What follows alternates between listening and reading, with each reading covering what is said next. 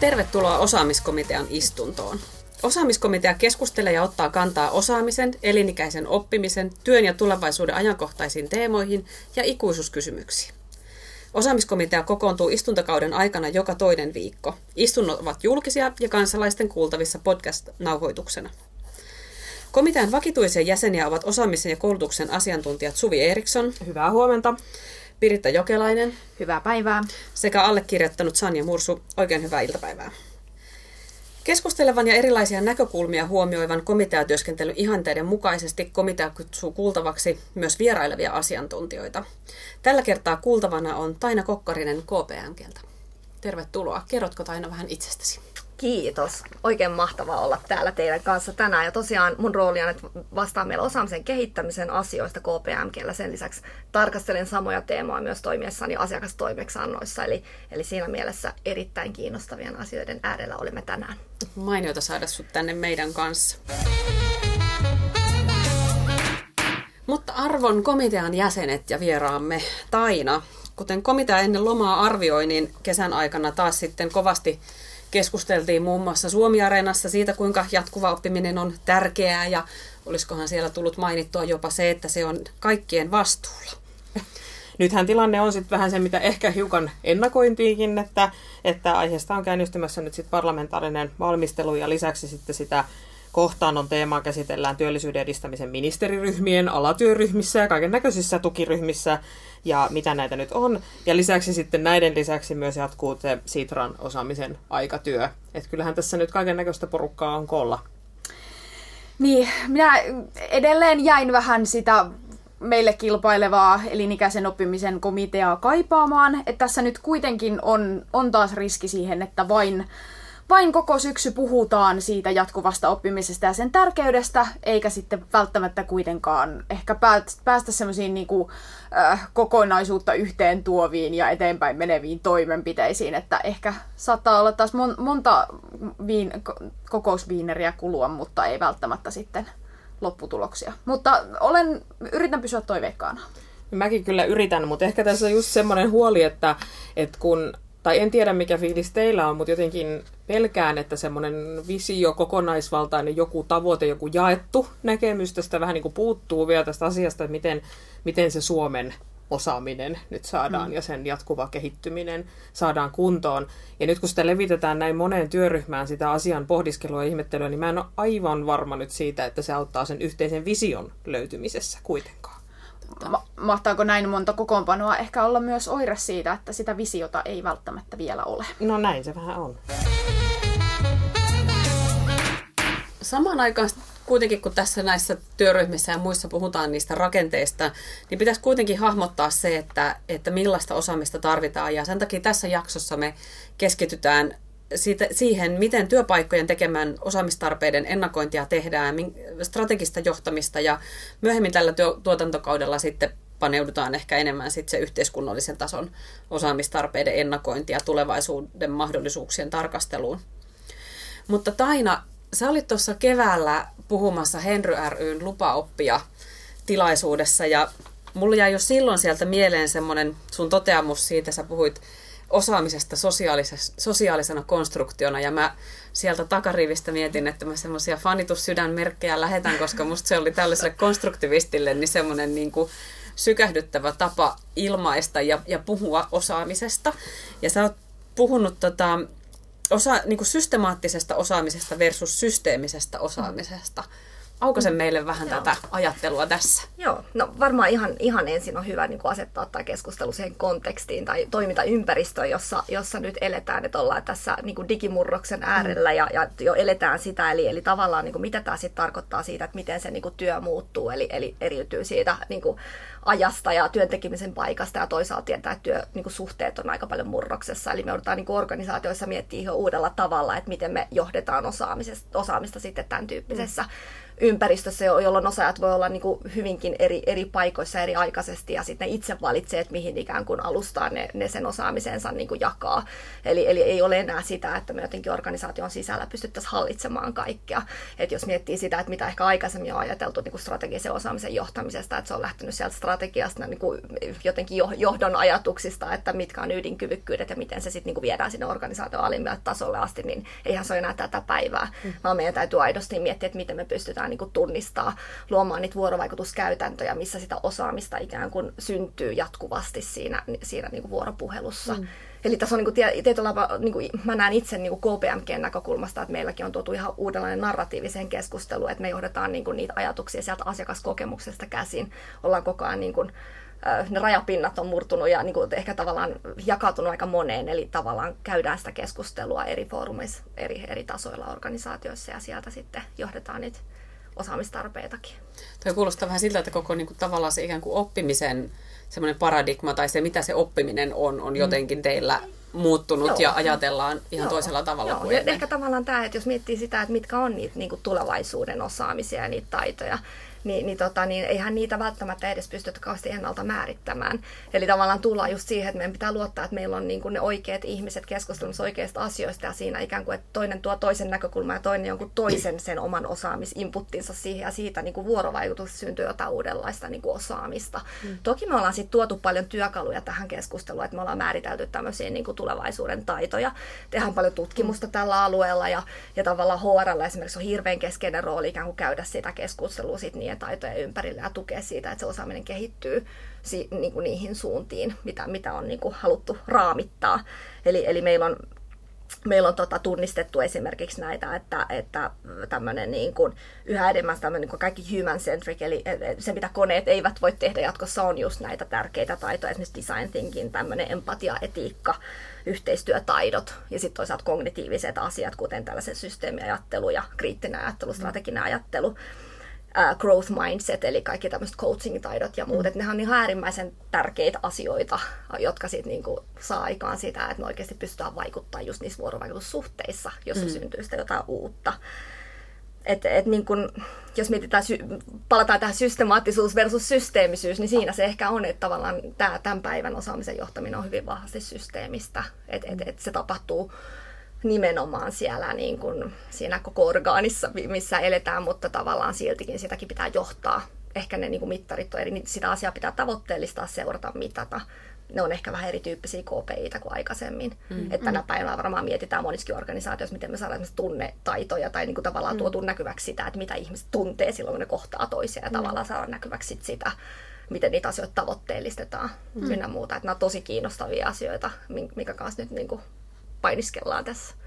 Tähän nopeeseen työelämän muutokseen ja tähän tämmöiseen niin kuin kaikkien näköisiin saatioihin, digitaali- ja robotisaatioihin ja niin edelleen, niin tosi usein nykyään kuulee sellaista vähän, ehkä voi olla mun työn kannalta vähän sillä reuna-alueella, mutta semmoista keskustelua just, että onko tärkeää puhua osaamisesta vai oppimisesta, mm. kumpi on tärkeämpää ja onko nyt niin kuin olennaista se, että löydetään oikeat osaajat vai ne, jotka on parhaita oppimaan. Ja mä en ole ihan varma, että onko se että onko tämä niinku tärkeä keskustelu, onko tämä sun mielestä, meneekö se niinku käsitekikkailuksi vai onko mm. se tärkeä pointti, mm. että me puhutaan ennemmin oppimisesta kuin mm. osaamisesta mm. vai koetko tämän niinku teidän työn kannalta tärkeäksi? Toi, toi on niinku kiinnostavaa, sit kun me mietitään, että mitä tämä tavallaan teknologinen kehitys, sehän niinku muuttaa sitä nopeuden käsitettäkin. Mm. Eli tavallaan voidaan sanoa, että me joskus osataan jotain, mm. koska me koko ajan mm. ollaan mm. oppimassa jotakin. Mm. et, tietyllä tapaa siksi, siksi ehkä niinku toikin ihan hyvä kysymys. Mm.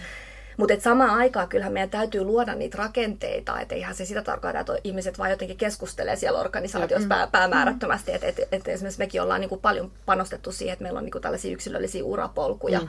joissa mm. ihmiset pystyy niinku rakentamaan sitä niinku omaa rooliaan just niiden omien vahvuuksien varaan. Ja, ja tavallaan sitten niinku heitä coachataan siellä ja esimiehet tukea, heillä on oikeat taidot sitten viedä, viedä niinku sitä työtä eteenpäin. Ja puhutaan paljon työn merkityksellisyydestä, mihin se kaikki niinku kilpistyy.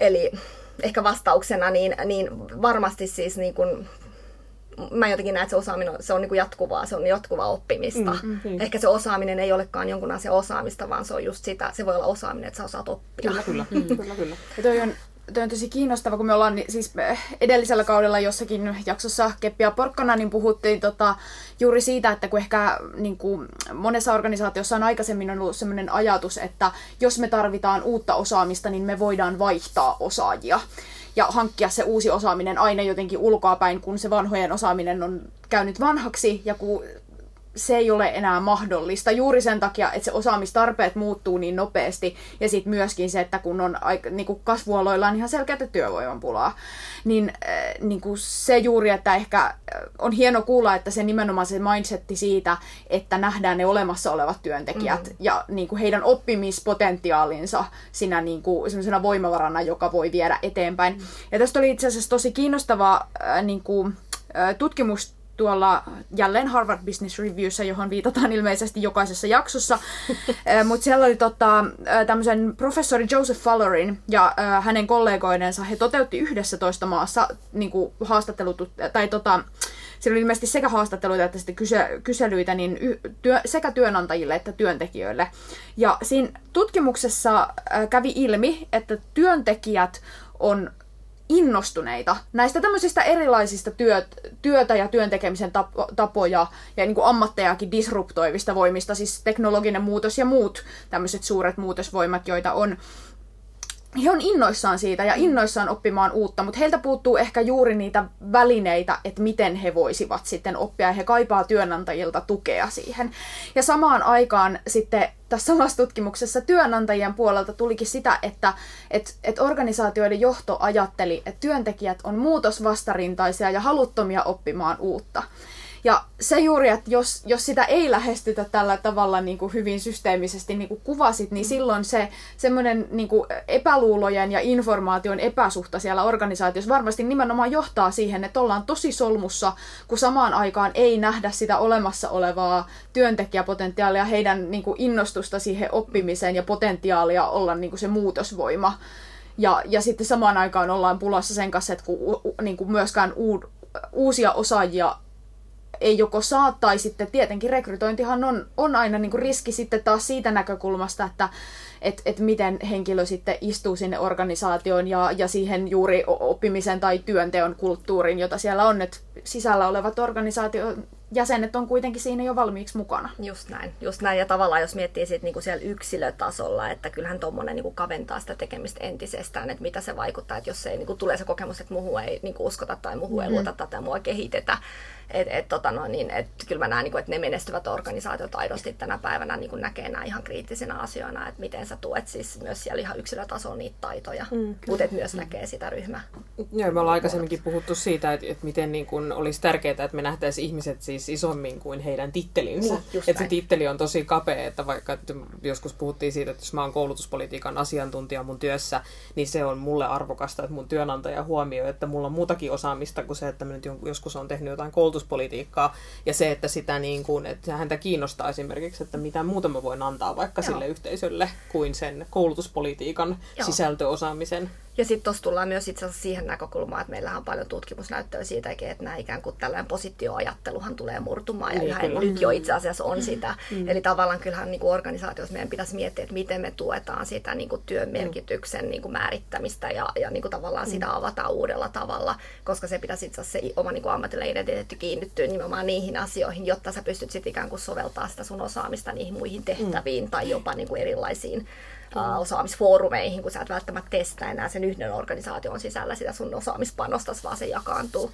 Ja tässä mitä me ollaan esimerkiksi tehty, me ollaan paljon, niin kuin, me ollaan puhuttu tosi paljon me ollaan, niin kuin, just näistä kulttuuriasioista, me ollaan rakennettu niin kuin, nimenomaan purpose driven, eli, lähdetty pohtimaan sitä, että mikä on se työn merkitys. Mm. Se on myös yksi tärkeä elementti itseohjautuvuuden niin kuin lähtökohtana ja, ja tavallaan niin kuin avattu sitä ja, ja niin kuin, lähdetään, se on, se on jatkuvaa työtä, mutta että, että se on niin kuin hirveä kriittinen asia tässä. Hmm. Toi on tosi mielenkiintoinen toi sun näkökulma tavallaan siihen, mikä se HR-rooli on siinä näiden niin kuin tavallaan ehkä tarpeiden ja osaamisten sanottajana ja sellaisena niin kuin niiden työkalujen rakentajina. Just näin. Et tota, ää, sattuneesta syystä, kun on asiakatselu näiden kunta-alan silmäasian kautta, niin kyllä sieltä aika paljon niin kuin ehkä kaivattaisiin sitä sellaista kommunikointia siitä pienenevistä syntyvyysluvuista ja vähenevistä lastenhoitajatarpeista ja taas kasvavista mm. vanhuspalveluiden osaajien tarpeista ja varmaan aika usein puuttuu se kommunikaatio siitä välistä, kun varsinkin siellä kunnalla ne vielä on niin kuin ihan eri toimialoilla nämä. Samalla niin kuin totesit tuossa, että, että voi olla, niin kuin, että sitä työtä tehdään mm eri, eri organisaatioissa samanaikaisesti, niin, niin tota, myös niin kuin sitten se voi olla tälleen saman organisaation sisällä, mutta hyvin erilaisilla toimialoilla just näin, just näin. Ja jotenkin tavallaan nythän niin kuin on kiinnostavaa, jos miettii, että mitkä tulevaisuudessa on niitä ydinprosesseja, jos tota niin kuin mm. vähän näkökulmaa laventaa, että itse asiassa se niin kuin kommunikaatiokanavien tunnistaminen ja jotenkin sen, että mitkä on ne vuorovaikutuskäytänteet siellä organisaatiossa tai, tai vaikka siellä kuntapuolella, mm. että ihan lähtisi niin kuin niitä kuvaamaan ja tekemään näkyväksi. Ja, ja sitten tavallaan, että mikä on toisaalta johtamisen rooli tässä ja esimiesten rooli myös tuolla, että eihän tämä ole pelkästään niin HR, mm. HR-vetonen juttu. Vaan. Ja toisaalta sitten puhutaan myös tästä johtajuudesta, että kun kaikilla meillä on ikään kuin tässä niin kuin murrostilanteessa rooli ikään kuin tuoda näkyväksi niitä asioita ja nostaa mm. niitä keskusteluun. Mä luin viime viikolla tosi mielenkiintoisen Manpower Groupin raportin, jossa he, he on tehnyt tämmöistä niin kuin, uh, talent shortage selvitystä. Tämä on vuodelta 2018. He on tehnyt sitä muistaakseni vuodesta 2006 saakka. Ja siinä todettiin, heillä on siinä niin kuin, tarkastelussa nel, muistaakseni 42 maata ja noin 40 000 organisaatiota, eli aika massiivinen data. Ja siinä todettiin, että tällä hetkellä niin kuin globaalisti ollaan siinä tilanteessa, että osaajapula, niin kuin pula niistä osaavista hakijoista on pahin 12 vuoteen. Ja että suomalaisilla yrityksillä 45 prosenttia vastasi, että heillä on niin kuin merkittävästi vaikeuksia rekrytoida, rekrytoida osaajia. Ja, ja niin kuin suomalaisilla yrityksillä jotenkin keskivertoa vaikeampaa näissä niin kuin verrattuihin maihin suhteessa. Ja mikä musta oli tosi mielenkiintoista oli se, että ratkaisuna niin kuin yli puolet työnantaja ilmo, työnantajista ilmoitti panostavansa siihen niin kuin henkilöstön osaamisen kehittämiseen ja urapolkuihin. Ja tämä on se ratkaisu keino nyt tästä 2018 tutkimuksessa. Ja kun tämä vastaava tutkimus oli tehty 2014, ähm, niin silloin vaan 20 prosenttia jotenkin niin kuin näki tämmöiset urapolut ja, ja kehittymispolut sellaisena keinona. Nyt kun tämä on kerran sitten tällainen, jossa jotenkin ehkä ymmärrys on vahvasti kasvanut, niin tota, miten Taina sitten niinku rakennetaan tämmöistä mm. oppimisen kulttuuria? Mm. Joo, tota, ki, siis kiinnostava toi niinku urapolkun näkökulma siis sinällään, että et, tota noin, niin, uh, joo, varmasti niinku näin just tä, tällaisia, niinku, että meidän pitää uudistaa niitä käytäntöjä, mitä me niitä rakennetaan, mutta just taas palataan siihen, että et mikä on itse asiassa loppujen se keino, millä sä, sä varmistat, että se organisaatio houkuttelee niitä osaajia, niin, niin kyllä se varmaan tulee niin kuin just sen kokonaisvaltaisen kulttuurin niin kuin rakentamisesta. Totta kai niin kuin ne työkalut ja rakenteet ja käytännöt ikään kuin luo myös sitä kulttuuria. Mutta että et, et jollain tapaa tuo urapolkuajatus, niin kuin mä tuossa vähän ehkä viittasin, niin mitä me ollaan niin kuin lähdetty miettimään, on se, että saadaan niitä mahdollisimman niin yksilöllisiä urapolkuja, jotka rakentuu henkilöiden vahvuuksille ja, ja valmiuksille, että he pystyvät oikeasti toteuttamaan sitä omaa osaamista ja ne mahdollistaa myös sellaisia ketteriä niin kuin, äh, ikään kuin liikkumisia siellä, siellä niin kuin erilaisissa. Et me me niin kuin tunnistetaan se, että oikeasti me ollaan siinä malliskohta, että meillä on niin kuin sellaisia pari 30 prosenttia työtä meillä tekeviä, ehkä jossain 70 prosenttia jossain muualla ja näin poispäin, että se joustavuus pitää säilyttää. Mutta et, et siinäkin tilanteessa, jos me eletään tämmöisessä maailmassa, niin miten me saadaan sitten kuitenkin just ne parhaat tyypit siihen tiettyyn projektiin, mihin me tarvitaan, niin kyllä se lähtee siitä, että meillä on just semmoinen kulttuuri, mistä ne ihmiset haluaa niin kuin kehittyä ja kokee, mm. että ne pystyy niin kuin antaa parhaansa. Eli, eli kyllä se siinä, siinä lähtee sieltä just sieltä merkitysjohdetusta kulttuurista. Mm. Et me ollaan itse asiassa tota, ihan lähdetty miettimään sitä niin kuin tarinaa. Me ollaan luotu KPMG Story, meidän globaali niin kuin kulttuurikehittämisen freimi, jossa on niin kuin määritelty ikään kuin ihan sitä, että mitä me ollaan organisaationa, mikä on se meidän purpose, mitkä on meidän arvot, mitkä on meidän toimintaperiaatteet. Niissäkin ollaan niin kuin vielä viety sitä siihen niin kuin yksilön tasolle, että miten sä niin kuin itse toteutat sitä johtajuutta ja, ja miten nämä kaikki niin kuin välittyy sitten sinne asiakaskokemuksiin. Ja nämä vielä palastellaan sitten, sit, että miten kukin voi itse omassa roolissaan niin kuin toimia, tavallaan demonstroida ikään kuin sen tyyppistä toimintaa käyttäytymistä ja niin kuin tavallaan paljon käydään sen tyyppisiä keskusteluja ja valmennuksia. Toi on siis tosi kiinnostavaa. Musta tuntuu, että mä viime aikoina lukenut ihan hirveästi sellaisia kirjoja, joissa oikeastaan jokaisessa palataan. Oli se kehittämisen kohde sitten tosiaan niin kuin osaamisen kulttuuri tai, tai niin kuin johtaminen tai, tai viestintä tai joku muu, niin tietyllä oikeastaan kaikissa palataan siihen, että se miksi-kysymykseen vastaus on ihan hirvittävän tärkeä. Että et, jos ei ole sellaista jaettua käsitystä siitä, että mitä me ollaan tekemässä ja miksi tämä on tärkeää. Ja sitä kautta ruokita myöskin sitä ihan jokaisen yksilönkin motivaatiota siihen, mitä sitten ollaan tekemässä, vaikka juuri sitä oppimista, niin, niin mitään ei tapahdu. Että se on se, se tosiaan se semmoinen niin tarkoituksellisuuden ja mm.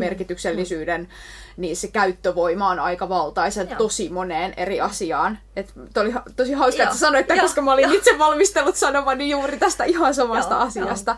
Mutta se just, että et, sehän on nimenomaan niin, että et, eihän sitä oppimista ja uudistumistahan ei tapahdu, jos ei ole sitä sellaista sisäistä motivaatiota sen muutoksen tekemiseen. Sitten se voi olla niinku semmoista päälle liimattua, joka sitten niinku kulttuurisyöstrategian tyyppisesti, että se sitten murentaa tämmöiset hyvät tavoitteet, jos siellä ei ole sitä semmoista jotain, jotain niin kuin sisäistettyä paloa. Just näistä, kun me tiedetään, taustalla. että toisaalta 70 prosenttia oppimisesta tapahtuu siellä työssä, eli mm-hmm. tavallaan ei ole ihan sama, että mm-hmm. minkälainen ikään kuin alusta sille mm-hmm. oppimiselle siellä organisaatiossa on. Mm-hmm. Et, et, tota noin, niin kaikilla meillä on kokemuksia varmasti sellaisista yhteisöistä, missä jotenkin se kulttuuri ei kohtaa niitä omia arvoja vaikka, niin vaikeahan siellä on päästä parhaaseensa mm-hmm. tai, tai muuta tällaista.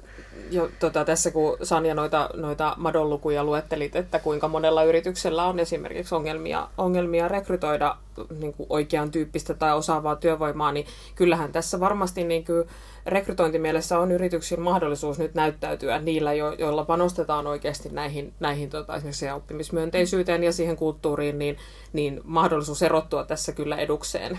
Et, tota, et kuuntelin, kuuntelin esitystä tuossa muutama viikko sitten tuolta Futuriselta ja, ja annoin itseni ymmärtää, että heillä tehdään tällaisia, niin kuin, tai se kuulosti mun mielestä tosi inspiroivalta, kun, kun siellä sitä yksilöiden osaamista tehdään ensinnäkin näkyväksi, että mitä ihmiset osaa ja kokevat osavansa, mutta se niin kuin tämmöinen kartoitus, niin se ei ollut mun mielestä vielä mitenkään kauhean inspiroiva sinänsä, mutta se, miten se auttaa ihmisiä löytämään sieltä yhteisöstä toisia ihmisiä, jotka osaa joko samaa tai toista, tai joka voi auttaa sinua oppimaan jotain, mitä sinä et osaa, ja mille sinä, kenelle sinä voit tarjota jotain sellaista, mitä sinä osaat, ja se toinen ei osaa. Eli tämmöisenä niin kuin, tietyllä tavalla inspiroivaa myös, että meillä on uusia työkaluja, joilla me voidaan ihmisiä auttaa niin kuin, oppimaan siellä Joo. yhteisössä, löytämään Joo. niitä kumppaneita. Ja se on niin kuin iso ero sellaiseen maailmaan, jossa se henkilöstöhallinto on jotenkin semmoinen pointti, että on joku järjestelmä ja sitten sinne pitää kirjata kehityskeskustelun jälkeen jotkut pakolliset kuviot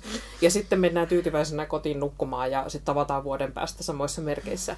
Niin jotenkin semmoisesta, missä se järjestelmä on vaikka sen esihenkilön Joo. ja sen yksittäisen ihmisen jotenkin semmoinen mikä se nyt olisi.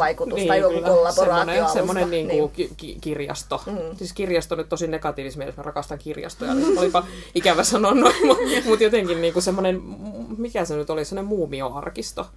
Että se ei ole niin. niin kuin elävä niin. Niin. Niin kuin työkalu. Mm. Ja se on ihan eri asia silloin, jos sitä hyödynnetään jotenkin tämmöiseen esimerkiksi ihmisten niin kuin toistensa just löytämiseen. Näin, just näin. Ja siis tavallaan tämmöinen läpinäkyvyys on ihan äärimmäisen kyllä. keskeinen asia silloin, kun rakennetaan tämmöistä niin kuin osallistavaa kulttuuria. Kyllä, kyllä. Että et, niin kuin ihmiset pystyy oikeasti niin kuin deliveroimaan siellä, mm. siellä että se on ihan, ihan keskiössä. Kyllä, kyllä.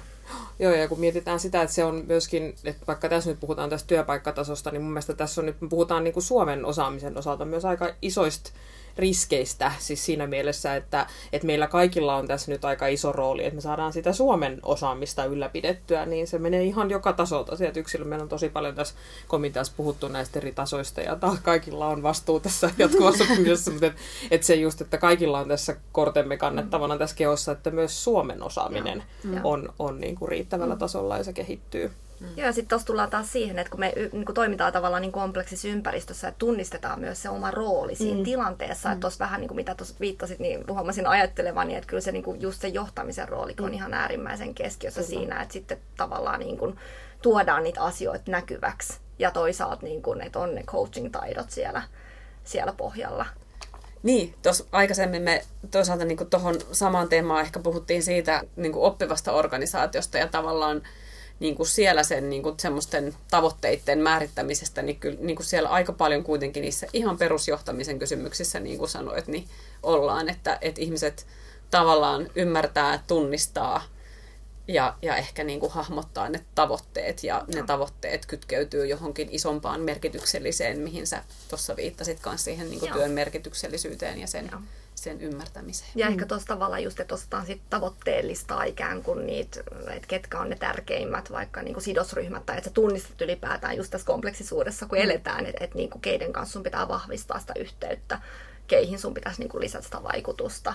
Ja niin kuin ikään kuin tuetaan sit sen systeemisyyden rakentumista sitä kautta, että aidosti niin kuin tehdään sitä niin kuin kokonaisuutta näkeväksi ja itseohjautuvuutta vahvistetaan. Hmm. Eli siinä mielessä niin kuin ehkä se, että se ei todellakaan ole enää sitä päivää välttämättä, että sieltä ylhäältä valutetaan niitä asioita alas, vaan jotenkin niin kuin luodaan sitä ymmärrystä niin kuin eri tasoilla. Hmm. Mutta kuitenkin niin asioiden pitäisi nivoutua. Ja tähän tullaan taas hmm. sitten, että meillä olisi jotain niin kuin tällaisia järjestelmiä alustoja, missä niin kuin varmistetaan, että se läpinäkyvyys itsessään niin kuin, hmm niin kuin, tuo, tuo tavallaan sen niin kuin alustan sille keskustelulle. Jokaisen istunnon päätteeksi komitea antaa suosituksensa päivän aiheisiin liittyen. Aloitetaanpa siis taas vieraastamme Tainasta. Joo, no kyllä mä varmaan tässä kohtaa peräänkyuluttaisin kaikkia meidän esimiesrooleissa toimivia. Eli se on, se on niin tärkeä rooli nyt just tässä kontekstissa, missä ollaan, että, että niin tunnistaa roolinsa vaikutuksen. Tehdään ehkä vähän vähemmän niitä action planeja, mutta enemmän tavallaan tunnistetaan niitä systeemejä, missä voi vaikuttaa ja missä voi luoda merkitystä, selkeyttää asioita, kirkastaa tavoitteita. Mm. No, mun suositus on tähän ihan hirveän hyvä jatko sille, että tosiaan olet missä asemassa tahansa, mutta tietysti erityisesti jos olet johtaja, niin se, että yhdessä siellä organisaatiossa vastataan siihen kysymykseen, että miksi, miksi muutoksia tapahtuu, miksi meidän pitää yhdessä oppia uutta, miksi tämä, mitä me tehdään, on tärkeää, niin se on tapa niin kuin, ruokkia sitä ihmisten motivaatiota ja sitä, sitä muutosvoimaa, jonka avulla sitten voidaan, voidaan yhdessä uudistua. Joo, ja, ja mulla tulisi tähän niin kuin, oppivan yhteisön muodostamiseen liittyen myös esihenkilön rooliin, että et, et, niin antaisi mahdollisuuden siellä yhteisössä hyödyntää sekä olemassa olevia että tietysti koko ajan teknologisesti kehittyviä järjestelmiä ja alustoja siihen, että ihmiset voi jakaa omaa osaamistaan ja omia oppimishalujaan ja tarpeitaan ja muita ja auttaisi ihmisiä löytämään toisensa niissä, niissä tota, no, niin, oppimisen allokoissa.